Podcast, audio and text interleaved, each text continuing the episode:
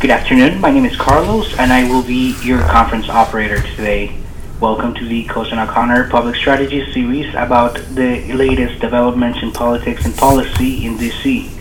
Our call today will be moderated by Blake Rutherford, a member of Cozen O'Connor's Public Strategies. Our speakers are Howard Schweitzer, Managing Partner, and Mark Alderman, Chairman of Cozen O'Connor's Pub- Public Strategies. This recording will also be available after the call at copublicstrategies.com, as well as on iTunes and SoundCloud by searching for Cozen O'Connor. To submit live questions, please email presidentialanalysis at cozen.com.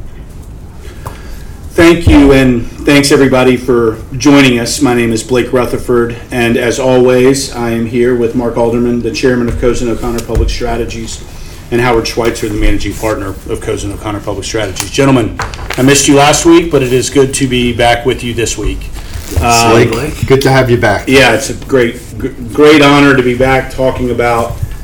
Well, what are we going to talk about today? Let's How- start. I have an idea. Yeah, you got some thoughts? The Giants, e- the one and four Giants Yeah. against the two and three Eagles tonight. Yeah, it's boy, it's. I, I'm not sure that America's going to be be watching anything else. It's Right. It's uh, The it whole is- country's talking. Well, about The whole country is talking. We talking have to about. it. talk about the effect of the game on the midterms. Yeah, sure, Right. definitely, definitely. We got some encouraging encouraging results for the for the Dems out of Pennsylvania and New York, but we'll we'll see how that Right. goes. Um, Expecting some just really bad football tonight. We'll, we'll, see, we'll see what happens. Yeah. We'll see what happens. Anyway, I'm looking looking forward to the game. Uh, ne- nevertheless, let's start. We um, we'll kind of we'll kind of put a bow around around around the the Kavanaugh issue uh, today because we have now the country's gotten to digest this a little bit. We've had some polling shifts that that um, that are very much in appear to be in the short term in, in the Republicans' favor, although the country seems to not have not have necessarily agreed with the Kavanaugh decision. I want to break that down for a minute, but um, but you know, Mark, what we what we've seen is about forty percent of the country thought that that confirming Kavanaugh was the right decision. Forty six percent said said it was it was the wrong decision. Um, but then, as you break it down state by state, it, it gets a little more interesting. What do you what do you make of uh, uh, of the Kavanaugh confirmation today, um, particularly in, in terms of you know this trend of growth among GOP candidates. I mean, I, I want to get to those numbers, Howard, in a minute. But what do you make? What do you make of Kavanaugh at, at this point? And his Well, I'm going to resist the temptation to tell you what I make of Kavanaugh, Mm-hmm. but I will try to answer what I think it may mean on November 6th, which is not a lot, I don't think, because I think it's cutting both ways. There are places where clearly there has been a Brett bump for the Republicans. There are places where it appears to be cutting the other way. The fundraising numbers in the early returns are actually pro Democratic leaning anyway.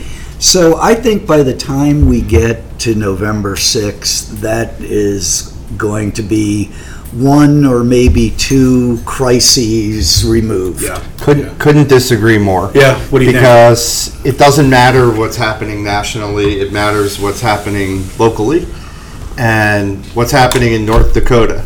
How is it perceived in Indiana? What do people think in Florida?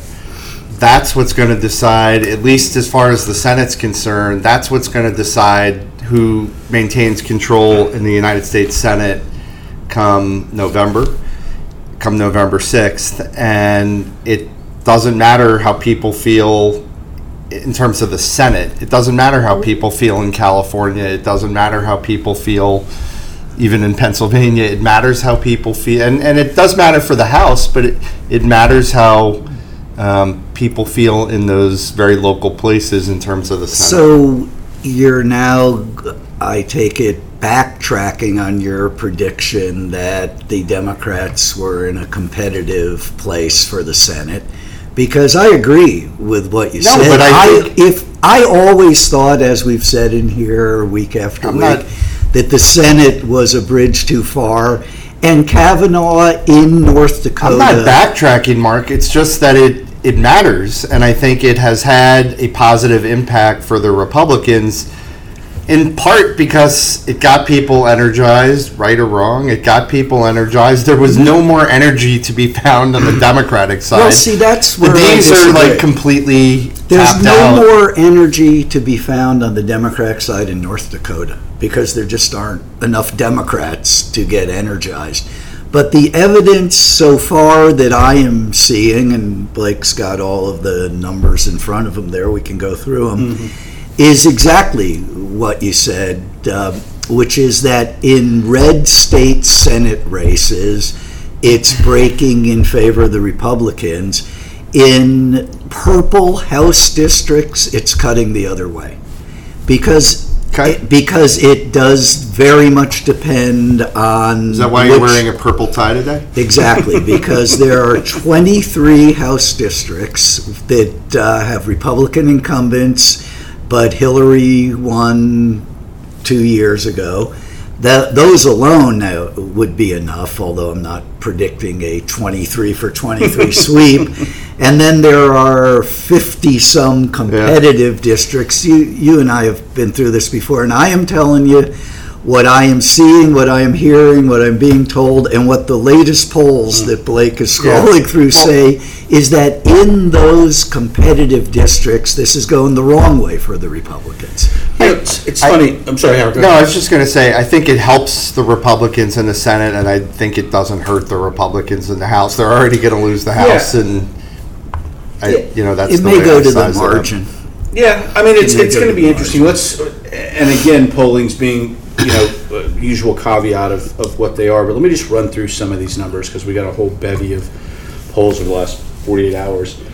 North Dakota, the big headline in Politico today is that Republicans think they're, you know, very, very close to locking locking North Dakota down. Latest poll has Cramer up 12. Um, Camp came out with a new ad though, which I thought was pretty compelling, which was um, which was pretty tough on the pretty tough on the Democrats. We'll see if, if it moves the needle. I think probably the biggest news is Ted Cruz's jump in Texas. You know that race was last time we really talked about it was a margin race. Polls now have him up anywhere from seven to nine points. Um, Nevada uh, still within the margin of error. There. Color's up a little bit. Yeah, he's up two. Yeah. Um, in in in a poll that just came out um, today from the New York Times. Um, so you know, again, could be could be an even race, could be a five point race. Um, um, in Florida, Nelson and uh, is barely it's up it's up one in the latest poll, but still again a margin race. I think the hurricane down there has the potential to. yeah, The, I mean, the aftermath of the hurricane has the potential to really upend, or, or make a difference anyway in, in, in Florida. Yeah, I think that's right. I was going to come back to that because I know we want to talk about the economy and some other other national national events. Um, in Arizona, mixed polling. We've got we've got McSally up six and one, Sinema up three and another, and they came out. They were they roughly covered about the same time frame. So I'm not really sure what to make of that. Donnelly still holding on narrowly, plus two in Indiana. Um, Manchin plus eight in West Virginia, and obviously he voted for Kavanaugh.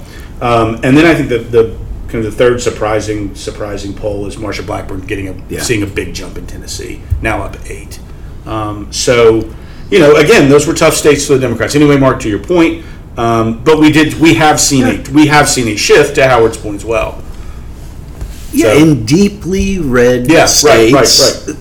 Republicans are coming home and the Republican candidates are opening up a lead.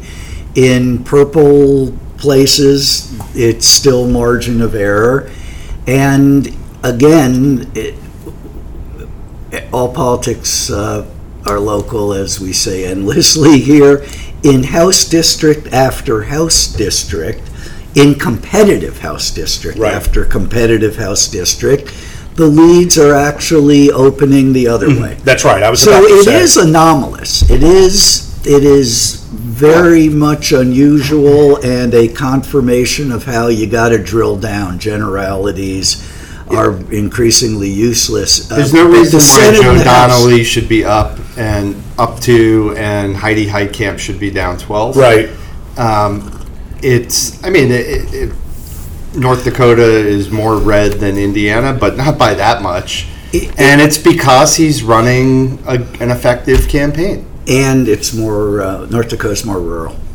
Yeah. That it, part of what is going on here, and this is the reason that the competitive House races are the suburban races mm-hmm. largely, even in deep red states like Indiana, like Kansas, like Missouri, even in, I'll say, red states for mm-hmm. Missouri, the suburban House districts are breaking hard Democratic. And- and it's keeping Claire McCaskill Right. and Joe Donnelly afloat. There simply are no suburbs in North Dakota. Right, and and, and I think too you you've seen such dramatic a dramatic shift among suburban college educated women. You know, coming back to coming back to the Democratic Party, and North Dakota has real economic problems as a state. Which, if you look at if you look at the map of states that, in terms of their own state economic growth, uh, if my memory serves me, North Carol- North Dakota is very near the bottom, which would suggest that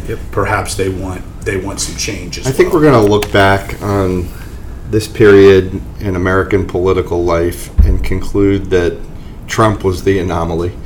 That they never left, Blake, that those suburban women never left the Democratic Party. I think they, you know, people pulled the lever, figuratively speaking, for, for Donald Trump in 2016 because they wanted something different. They were tired as poli- they were tired of politics as usual, and and they wanted something different, and that they never really left. And by the way, yeah, he's he, he's I guess he's run as a Republican. His policies have certainly been Republican policies, but I don't think people were voting for a Republican when they pulled the lever for Donald Trump. Well, it's such an interesting an interesting time because the generic ballot is still plus twelve plus thirteen. Generic congressional ballot is still plus twelve plus thirteen in favor of the Democrats, and right direction, wrong direction of the country is still it's plus sixteen wrong direction. Yeah. So there, it's not as though. But and I want to get I want to pivot to the economy because Yeah. we, you know, for a very long time we've been talking about economic growth market growth. The president's tied a lot to the stock market, and the last couple of days have been been a little bumpy, Yeah. to say the least. Um, but uh, but it, it really it's not is. nine thirty. Yeah, right. That's what I was about to say. It's what's two minutes away, so we can see what it is. But Howard, I do I do want to I do want to shift um, in, in light of all that to to the economy, and um, and what, what are your what, what are your thoughts about about last 24, 48 hours? I mean, I I think that the um, the market being down what it was down yesterday and and and coming out of the gate, I think down this morning um, is a natural correction in a in a bull market. I mean, it's a very robust market. We're coming off all time highs. Uh, the market takes into account interest rates, corporate profits. It's forward looking, and it's just a little steam coming off the, you know, off the top. Mark, the president says the Fed's out of control. Is he right? I think he said they're going crazy. Is that what it was? Did I, did I, Yeah, did just I to was, was I correct- paraphrasing? I, want, We got I always try number one. I always try to be fair to the president uh, in quoting him because he's so Lincoln-esque in Mm-hmm. his language. Uh, malice towards none, charity towards all is sort of the Trump theme here. Yeah, uh, I don't. I think Howard's analysis is substantive, and I'm going to defer to Howard on, on substantive analysis of the, the markets. I think the question is twofold, actually. It's something we talked about. Our colleague Hope raised this uh, last week. Number one, what happens between now and November 6th? Yeah. Because we're going to live through a couple more crises. One of them may be a major market correction. We'll see. The political question is how is it felt in the country? Can the Democrats blame the correction on the tariffs, as Hope was saying last week? And if so, that is going to cut again in, in their favor. I guess viscerally, it will feel bad for Republicans if the market sinks over the next, the next month. But you gotta tie it to, to Trump for it to really matter. The market, the market and the economy are not the same thing. The market is a forward-looking indicator of the future economy. The economy today is not what the market is reflecting. The economy today is strong. And has Trump been the beneficiary of of Trump has been the beneficiary of a decade of low interest rates. Interest rates are rising because the economy is doing well. That's what the market is reacting to. It's the natural cycle of the economy. Yeah, but again, if you're trying to decide whether to vote for Joe Donnelly to keep his job or not, let's Yeah. say, if Joe Donnelly is telling you for the next 20, however many days, the market's crashing because of these tariffs, and you know it because soybean prices Yeah. are through the roof, or have collapsed rather. Um, Absolutely. Yeah, it, it, yes, the market is forward-looking, but on November 6th, people are going to either blame Trump or they're, or they're not. well, Well, and the president set this up a little bit, right? I mean, they've put. I mean, whether whether Yeah, it's he- President Trump or Anthony Scaramucci or any other Wow, of his surrogates. Yeah, you like that? Yeah. Like I pulled that Wait, one out is he for coming you. back? Yeah, I don't, well, you know, Trump's wooing everybody back. You had, ambassadors. Yeah, that's right, Scaramucci. right. The mooch, Right. The mooch. Schultz can go with them. Yeah. It'll be a great team. I, um, I, but, but they have put a lot of, a lot of, pardon it, stock in the strength of Yeah. the markets. Um, so they kind of set themselves up for, for a bit doubt. more risk. I mean, I'm just going to throw it all out there as I'm trying to. Well, no doubt. But yeah, that's just that's, the, think- that's the tricky that's the tricky thing politically. I never quite understood about because I think I think in it, to you know a a more sophisticated audience, they're going to understand exactly what you said, Yeah. Howard. There are lots of people who who look at the stock market and do think, hey, if the stock market's up, things are great. And Trump sort of played into that a bit Yeah. more than than I seemed politically sensible, but you know who knows? He, the one thing I don't think is going to work is blaming it on the Fed. I don't think anybody out there in Indiana trying to figure out whether Joe Donnelly should keep his job or not is thinking through. Well, wait a minute. The the president said the Fed is going Seriously? crazy. I think it completely works. No one knows what it means, but this is Donald Trump. It's the bob and weave. He is shifting the blame to somebody else. Blake, I don't disagree with what you said. I think he own, I think he I think he went too if it's possible to do this, he went pulled too much of a Donald Trump in kind of owning the success of the market Right. because you know it is fickle and he can't control it. But this is classic Donald Trump to sh- try to shift the blame. And Mark, I think people will completely buy. They don't know what it means to blame the Fed. They can't analyze that. No, pretty much no one can analyze it. Well, I'm, but um, I'm giving but people in are people Indiana go- more credit. Are people going to believe Donald Trump when he says when he blames it on somebody else? Absolutely. well, They believe everything. I mean, people believe everything. Yeah, I mean, then Donnelly should just And the media hold his tent. No, I'm not saying that. I'm not saying that. Well- I think no. I think these are still people who still chant who chanted "lock her up" to Diane Yeah, Feinstein. but they. Yeah, I mean, but they're not. your no, wait, wait, wait. your point about ag and tariffs is a very good point. That's a very relevant point. I'm not disagreeing with that at all. But Let me put a finer point on it, because I, sh- I should have been clearer, apparently, in what I was saying.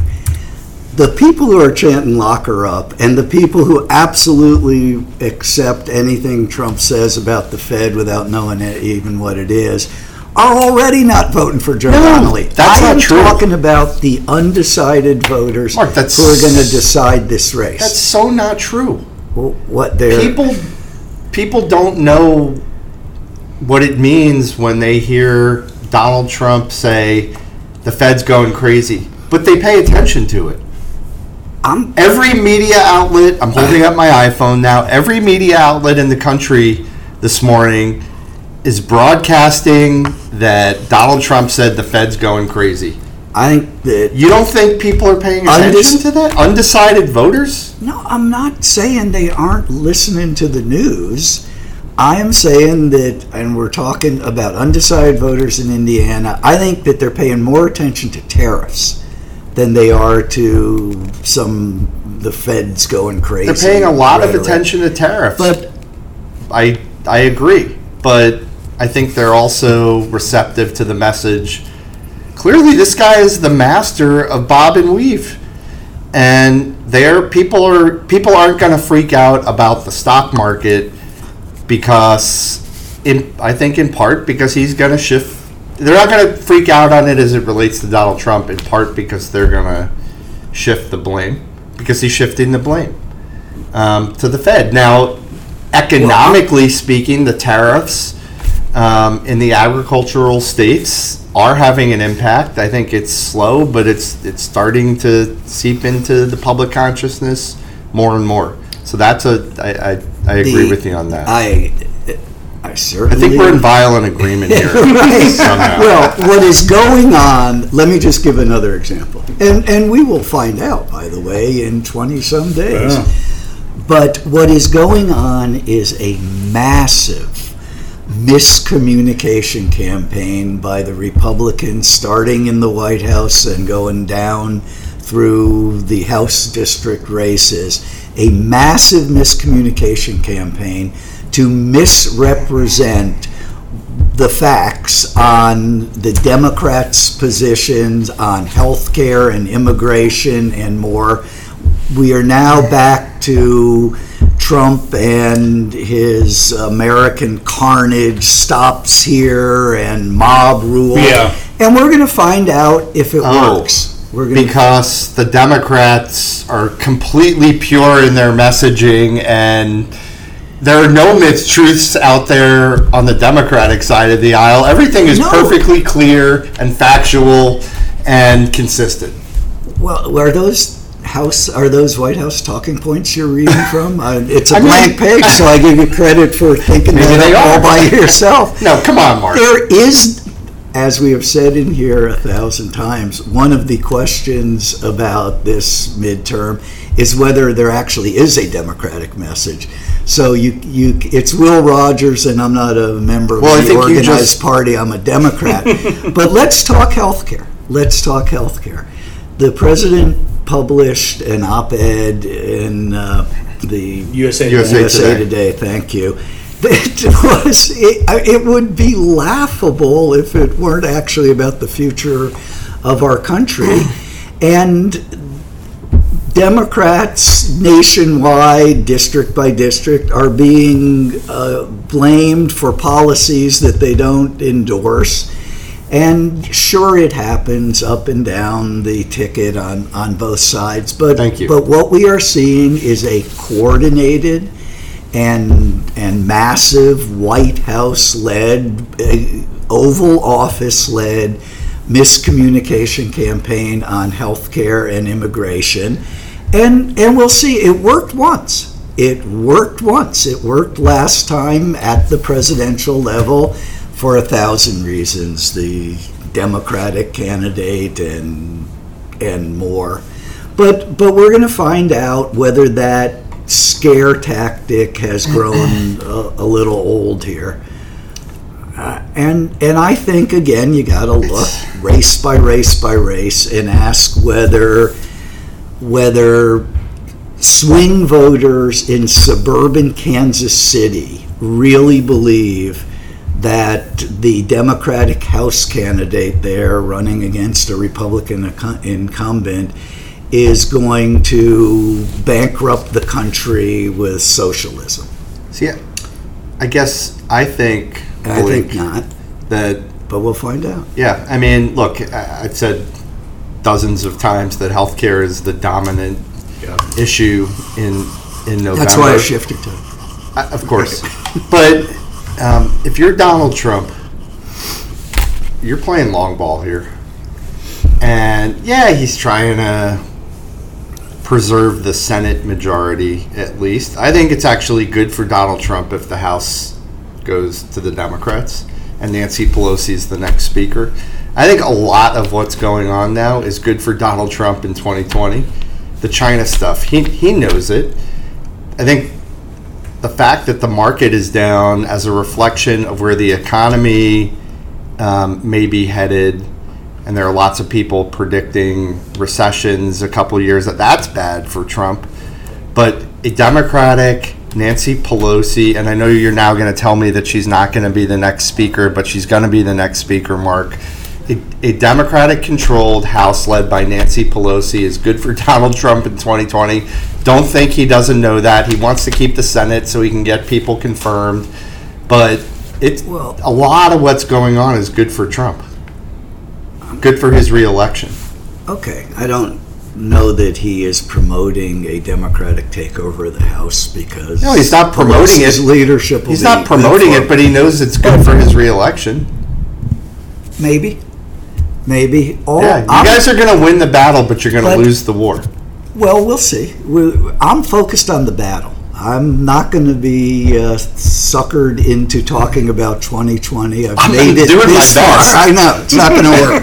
I've I've turned down better offers than this to talk about 2020. Let's on November 7th. When's our Beltway briefing post election? Yeah, right. 2020 and off to the races. But until then, I am focused on what happens in the next 26 days, are we? 27 days? And what's good for Trump in 2020 is, is for another time. Um, I just coming back, if I may, to the conversation that we were having. Uh, we'll we'll see what happens between now and then. I don't think that anything that has happened in recent weeks, Kavanaugh, yesterday's market crash, the unfortunate, awful hurricane in Florida, Nikki Haley mm, resigning, that something else is going to grab the news cycle for a week between now and the election.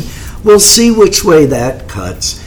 But to answer your original question, I, I think our my prediction remains no real path for Democrats in the Senate and no real path for Republicans in the House. Yeah. And and it is anomalous to see the two go in different directions, but it's the map. That's Yeah. just geography.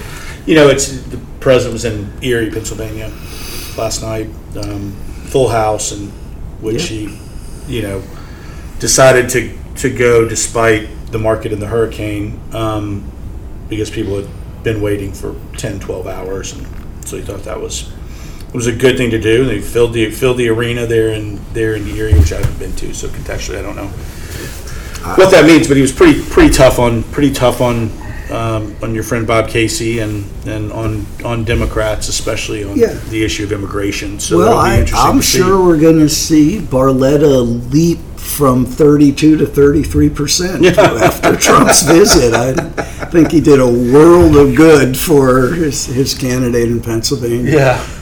Um, I'm so feeling pretty good about that race. yeah, I think uh, yeah, Pretty that's about that's that that's not one on our uh, on our too close to call list. Um, I do want to wrap up um, this discussion with just touching in on governorships because we um, it, again to add another dynamic to all of this. I mean, if you look at if you look at the gubernatorial map, and you were to sort of I think rank your your top ten races that are likely to change hands, all nine of ten are occupied by Republicans. The tenth, Alaska, being Right. an independent, and some of these are open seats. So, um, but I wanted to just kind of touch in. I mean, the, the races that that were particularly interested in Ohio, Mark Rich Cordray, the the um, former Obama official and um, and former AG of Ohio, seems to be kind of pulling away from from Mike DeWine there in Ohio, and Sherrod Brown, Senator Sherrod Brown, Brown seems okay. seems fine.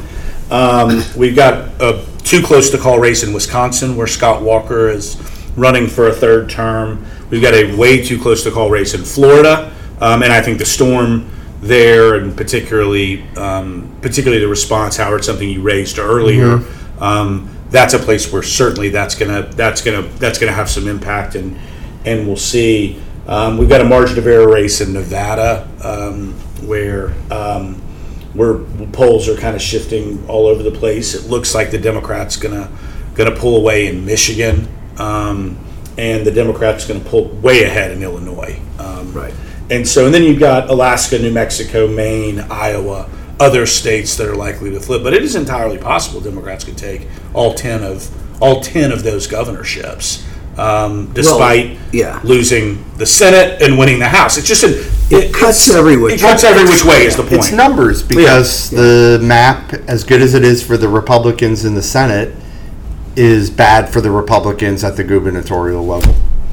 Yeah, I mean we've got a little bit of overlap here. I mean you do have you've got Democrats on the on the ballot and in Senate races in Ohio and Wisconsin, Florida, and Nevada, um, Michigan, um, and New Mexico. So there Well, there's a little bit of a Yeah, little having, bit of having said earlier that uh, generalizations uh, are dangerous, I'm going to now generalize, if I may, for one minute about governors. Uh, this is a deeply divided country.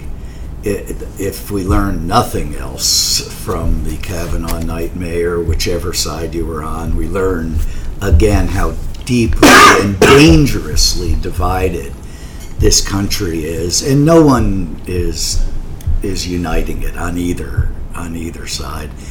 But I think you could very well see a reflection of that deep division even within states. You could easily see in Nevada a Republican elected governor and a Democrat elected senator, or vice versa. It, it it's a reflection of the deep division that is out there in many many places. But the map, as you and Howard were just saying, in the governor's races is the inverse, obverse, converse. It's something of the Senate races. And for sure, governors are going to pick up some state, some uh, Democrats are going to pick up some governorships. And I'm going to just say the words 2020 to this Oh. Oh. extent, Oh. which oh. matters greatly in the conduct of elections Yep. and in redistricting. Yep. So tho- those are races not to be ignored. Right. So, I know we're talking governors now, but just to go back Sure. to the House for a second, Sure. and, and to your point about division in the country, Mark, it's I think we have to watch not just who's in the majority in the House, but by how much. Um, you know, a, a, a one vote majority is a majority, but there's this thing called governing and actually making laws. And these, to your point earlier about the Democratic Party, it's this is not a cohesive party. There are going to be plenty of people who don't want Nancy Pelosi to be the speaker. There are going to be plenty of people who do. And whether it's on the speakership or matters of policy, um, the margin, the margin of victory, so to speak, matters a lot, and I think will reflect a lot about the direction of the country. Yeah, I agree. The margin of victory matters um, in in another way, and I have to just put a, a plug in here, if I may. I have a an op-ed that was published this morning in Real Clear Politics about what happens to the Democratic Party if we don't take back the House. The point being that the establishment wing of the party is going to sink like a rock, and the progressive wing is going to be completely uh, ascendant. The same phenomenon will happen to a degree depending on the margin. A one vote uh, margin, a one Right. vote victory is going to mean that the party is still divided Oh, it's good. and, and Yeah. that the leadership is still under siege. A 60 vote, which is not my prediction, but were there to be a 60 vote pickup, which I think the Republicans had in 2010, right? It's not unheard of. That, that would go a long way towards settling the establishment progressive divide temporarily. Yeah, if it's a thin majority, it plays right into my point earlier about winning the battle and, and losing the war. Yeah. Yeah, and check it out. Deja Vu for Democrats, realclearpolitics.com. It's on the homepage. So um, So check it out. Um, well, to be continued, gentlemen. I think um, a lot, a lot to discuss, a lot more um, to dissect. We will be back. When do we know? 17. Soon. Seventeenth, yeah, very soon. All right, so six Great, days from thank you. today, which is an eternity. So, um, first of all, thanks to everybody uh, for listening. Comments, questions, criticisms. The moderator are always welcome. You can find us at uh, Cozen and out. Uh, what is our email? I keep losing. Presidential analysis at cozen.com. Sorry, a lot going on. Um, visit us at copublicstrategies.com, or you can find us uh, online elsewhere. Mark, thanks. Howard, thank Blake, you. thank you. And thanks to Mark. everyone for listening. We'll talk to you next week.